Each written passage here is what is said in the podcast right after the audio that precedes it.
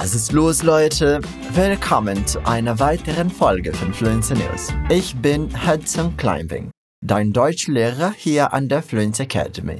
Und ich freue mich, dass du heute bei mir bist.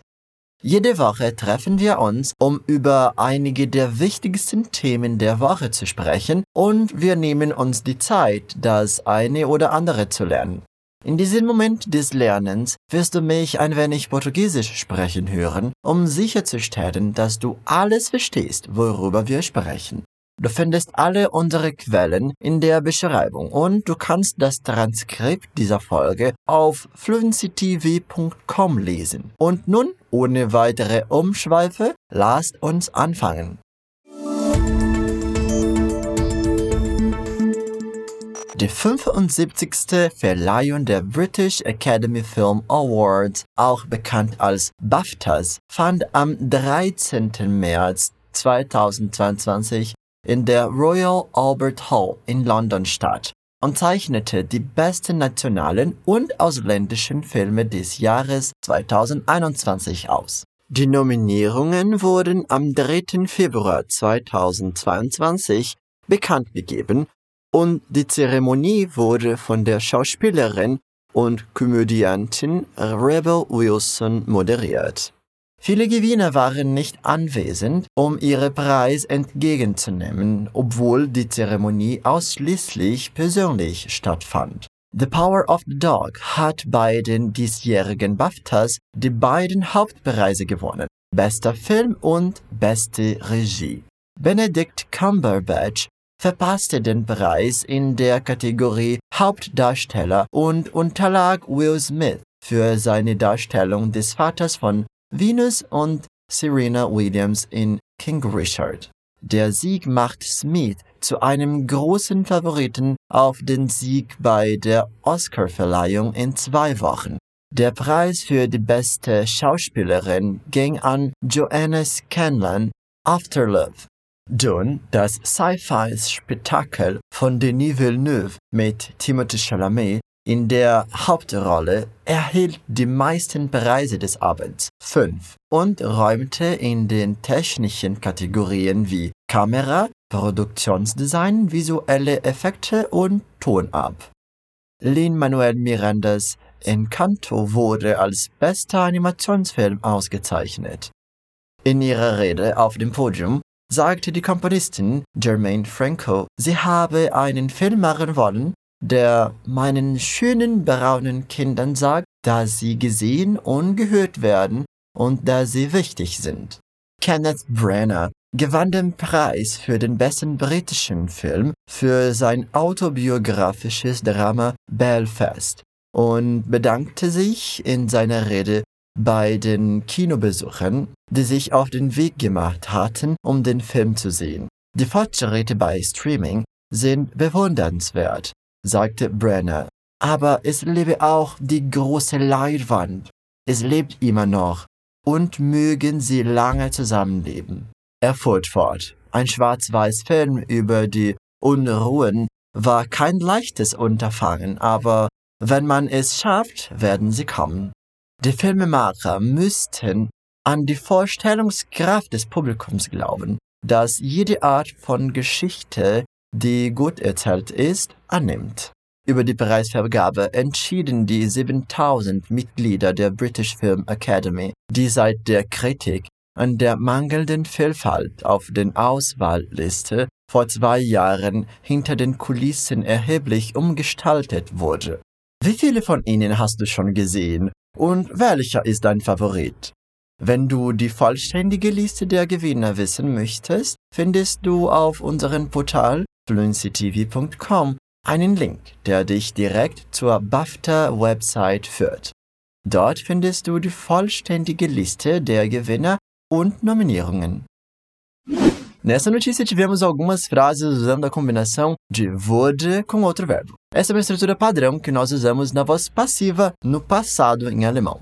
Por exemplo, essa frase: Lin-Manuel Mirandas Encanto wurde als bester Animationsfilm ausgezeichnet. Encanto, de Lin-Manuel Miranda, foi premiado como melhor filme de animação. O verbo mais importante aqui nessa frase é premiado, ausgezeichnet. enquanto o verbo auxiliar é o wurde, que nessa estrutura seria o foi em português.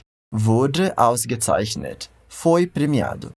Outro exemplo parecido é Die Zeremonie wurde von der Schauspielerin und Komödiantin Rebel Wilson moderiert. A cerimônia foi moderada pela comediante e atriz Rebel Wilson. Novamente, a combinação de dois verbos, wurde, moderiert, foi moderada. E isso você pode fazer com basicamente qualquer verbo. Legal, né?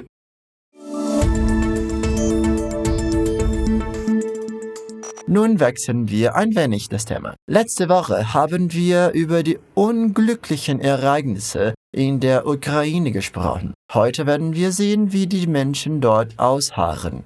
Nach Angaben der Vereinten Nationen sind inzwischen mehr als zwei Komma acht Millionen Menschen wegen der russischen Invasion aus der Ukraine geflohen.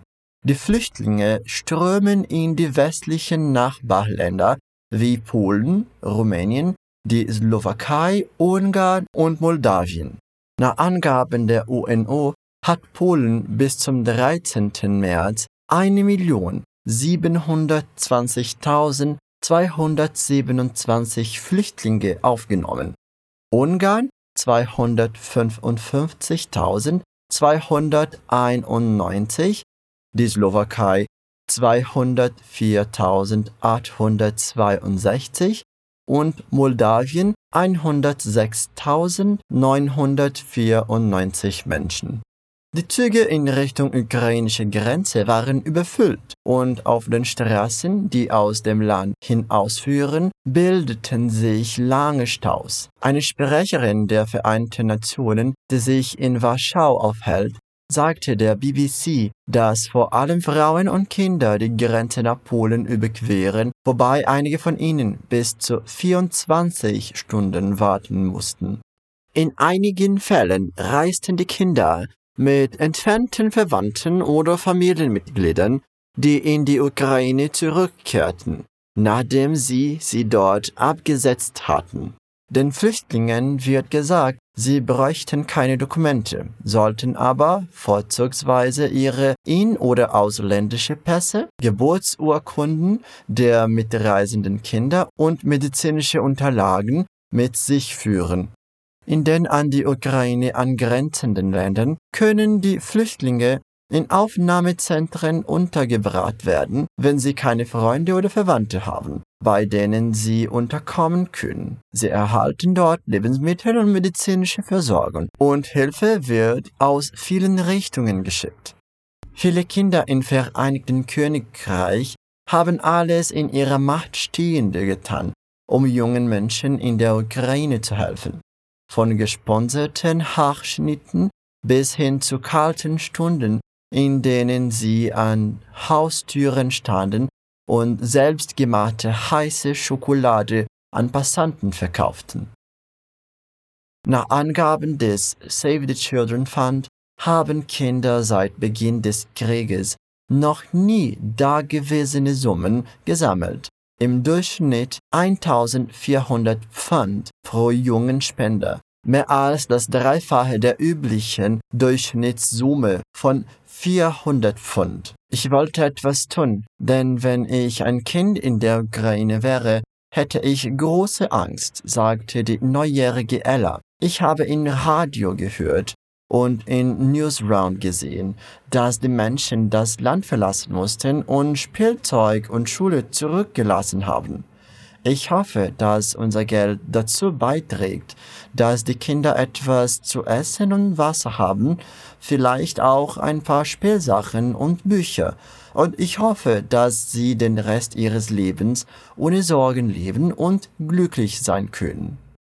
Lisa Aubrey, die Leiterin der regionalen Spendenaktion und des Engagements bei Save the Children, sagte, viele Menschen werden sich von der Hartnäckigkeit und dem Enthusiasmus dieser jungen Spendensammler unglaublich inspiriert fühlen. Wir können ihnen und ihren Familien gar nicht genug für ihre Unterstützung danken.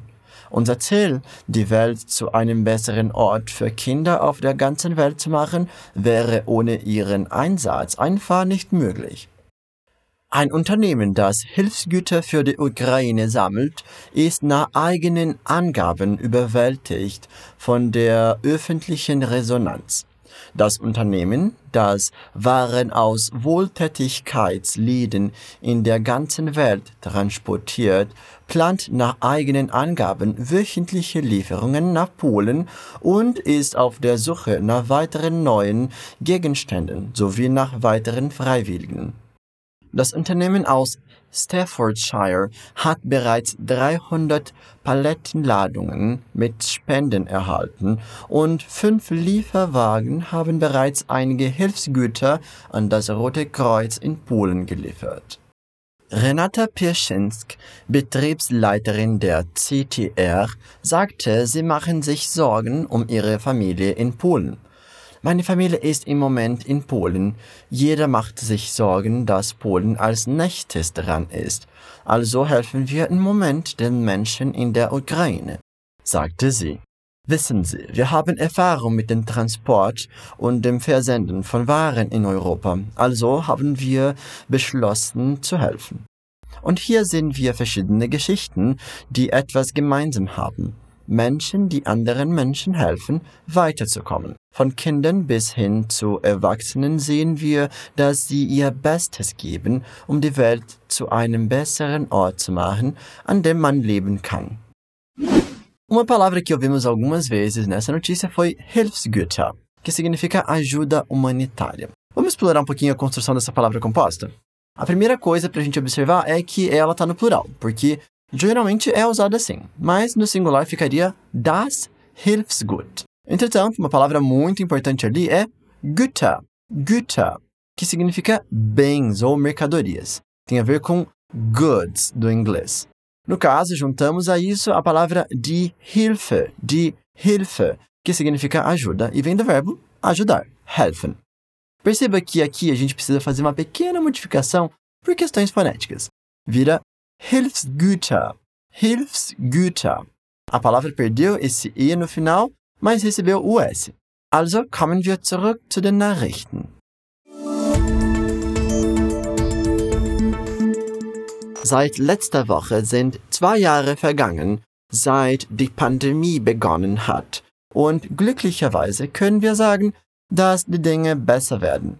Je höher die Impfrate ist, desto geringer ist die Zahl der Covid neunzehn Fälle. Dennoch kämpft China mit dem schlimmsten Covid-Ausbruch seit zwei Jahren, da sich die Zahl der Fälle innerhalb von vierundzwanzig Stunden verdoppelt hat. China meldete am Sonntag tausende neue lokaler Covid neunzehn Fälle, da die Omikron-Variante den schlimmsten Ausbruch im Land seit Wuhan Anfang zwanzig zwanzig verursachte, so die Nationale Gesundheitskommission. Fast dreitausendvierhundert Fälle wurden am Sonntag gemeldet, was Millionen von Menschen zur Schließung von Schulen in Shanghai zwang. In einer Mitteilung der Regierung vom Sonntag hieß es, dass alle Wohnsiedlungen nun unter geschlossener Verwaltung stünden, was bedeutet, dass sie abgeriegelt würden. Alle Bewohner würden sich drei Testrunden unterziehen, für die sie ihre Häuser verlassen dürften und alle Busse und U-Bahnen seien außer Betrieb. Alle Unternehmen im Finanz- und Technologiezentrum, das an Hongkong grenzt, wurden angewiesen zu schließen oder von zu Hause aus zu arbeiten, es sei denn, sie lieferten Lebensmittel, Versorgungsgüter oder andere notwendige Dinge. Zwei chinesische Großstädte, das nordöstliche Industriezentrum Changchun und das südliche Wirtschaftszentrum Shenzhen, sind abgeriegelt und mehr als sechsundzwanzig Millionen Einwohner dürfen ihre Häuser nicht verlassen. Angesichts des Anstiegs der Fälle kündigte die Nationale Gesundheitskommission des Landes am Freitag an, dass sie die Verwendung von Antigen-Schnelltests einführen wird. Die Kits werden nun online oder in Apotheken für Kliniken und normale Bürger zum Selbsttest erhältlich sein, so die Gesundheitskommission. in Hongkong hat die Variante die Stadt und ihre Regierung, die auf einer Strategie der Eliminierung statt der Eindämmung beharrt, überrollt. Am Sonntag wurden mehr als zweiunddreißigtausendvierhundert Fälle gemeldet. Die Krankenhäuser sind überschwemmt und die Patientenbetten stehen in Lobbys und Parkhäusern. Die Menschen dürfen nicht den falschen Eindruck bekommen, dass die Viruslage jetzt unter Kontrolle ist, sagt Doktor Albert Au, ein Experte des Staatlichen Zentrums für Gesundheitsschutz. Sobald wir unsere Wachsamkeit vernachlässigen, ist es möglich, dass die Infektionen wieder ansteigen. Zhang Wenhong, Chinas führender Experte für Infektionskrankheiten, warnte am Montag, dass sich der Ausbruch in Hongkong in der Anfangsphase eines exponentiellen Anstiegs befinde und sagte, es sei unvermeidlich, dass einige in Panik geraten würden, aber die Menschen sollten Vertrauen in die Wirksamkeit von Abregelungen, Tests und Beschränkungen behalten. Solange wir uns zurückhalten, wird das Virus nicht schnell sein, sagte er. Nessa notícia ouvimos bastante a palavra Fälle, casos, no plural. O contexto foram os novos casos de covid dezenove, covid dezenove Fälle. E olha só que nós também podemos usar ela para falar da gramática. Você lembra que no alemão nós temos quatro casos? Die Fälle im Deutschen sind Nominativ, Akkusativ, Dativ und Genitiv. Os quatro casos no alemão são nominativo, acusativo, dativo e genitivo. Esse uso foi no plural, mas no singular, essa é uma palavra masculina, der Fall, que significa literalmente caso. Uma expressão muito comum é auf jeden Fall, auf jeden Fall, que significa literalmente em todo caso. Mas ela é usada como se fosse um com certeza, definitivamente. Conhece alguma outra expressão com essa palavra Fall? Also, in der letzten Geschichte des Tages geht es um ein Nashornbaby, das anlässlich des Jubiläumsjahres der Königin den Namen Queenie trägt. Ein Nashornbaby, das in einem Wildpark geboren wurde, wurde anlässlich des Platin-Jubiläumsjahres der Königin nach ihr benannt. Queenie, das neunte Breitmaul-Nashorn, das im Cotswold Wildlife Park in Burford, Oxfordshire, geboren wurde, und das fünfte Weibchen in Folge. Das neue Kalb ist auch das fünfte für die Eltern Monty und Nancy. Frühere Nashornkälber wurden nach Personen benannt, die mit dem Park verbunden sind, darunter die Tochter eines Tierpflegers, Molly, und der Elektriker des Parks, Alan. Der geschäftsführende Direktor Reggie Hayworth sagte, ich dachte, es wäre vielleicht ein bisschen anmaßend, unser neues Baby Elisabeth zu nennen. Also habe ich es stattdessen Queenie getauft. Ich denke, das ist ein perfekter Name für eine junge Nashorndame. Der Name wurde dem Breitmaul-Nashorn zur Feier des Platin-Jubiläumsjahres der Königin gegeben, die in diesem Jahr siebzig Jahre auf dem britischen Thron ist. Nach Angaben des Parks wiegen Breitmaulnashühner bei der Geburt etwa sechs oder sieben Kilos und nehmen im Laufe ihres Wachstums täglich zwischen eins Komma fünf Kilos und drei Kilos zu. Ausgewesene Tiere können zwischen eintausendvierhundertvierzig Kilos und dreitausendsechshundert Kilos wiegen. Auf unserem Portal fluency t v dot com findest du einen Link, der dich zu einem Video von Queenie führt. Es lohnt sich wirklich, es anzusehen. Ich empfehle es sehr. Nessa última notícia, ouvimos bastante a palavra nashörner, que significa rinocerontes. No caso, um novo rinoceronte branco, os chamados Breitmaul Nashörner em alemão. Ele nasceu e foi batizado de Queenie, em homenagem à rainha da Inglaterra, que vai comemorar setenta anos no trono em dois mil e vinte e dois.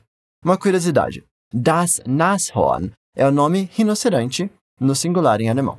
Já o rinoceronte branco pode sim ser chamado de Weißes Nashorn ou Weiß Nashorn, Mas eles também têm esse outro nome, chamado Breitmaul Nashorn.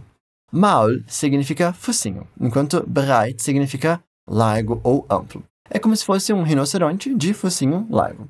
Fofo, né? Das war's für heute. E se você quiser ter a chance de participar da nossa próxima turma da Fluency Academy, você já pode se inscrever na nossa lista de espera gratuita. Com o seu nome nessa lista, você garante receber acesso a todas as informações em primeira mão. Na Fluency Academy, você evolui o seu inglês, espanhol, francês, italiano, alemão, japonês, mandarim ou coreano com professores excelentes. Não demora nem quinze segundinhos para você fazer essa inscrição. Então, se você não quiser perder a sua chance, é só apertar no link que está aqui na descrição. Und denk daran, jede Woche gibt es eine neue Folge von Fluency News. Ich warte auf dich. Bis zum nächsten Mal. Tschüss!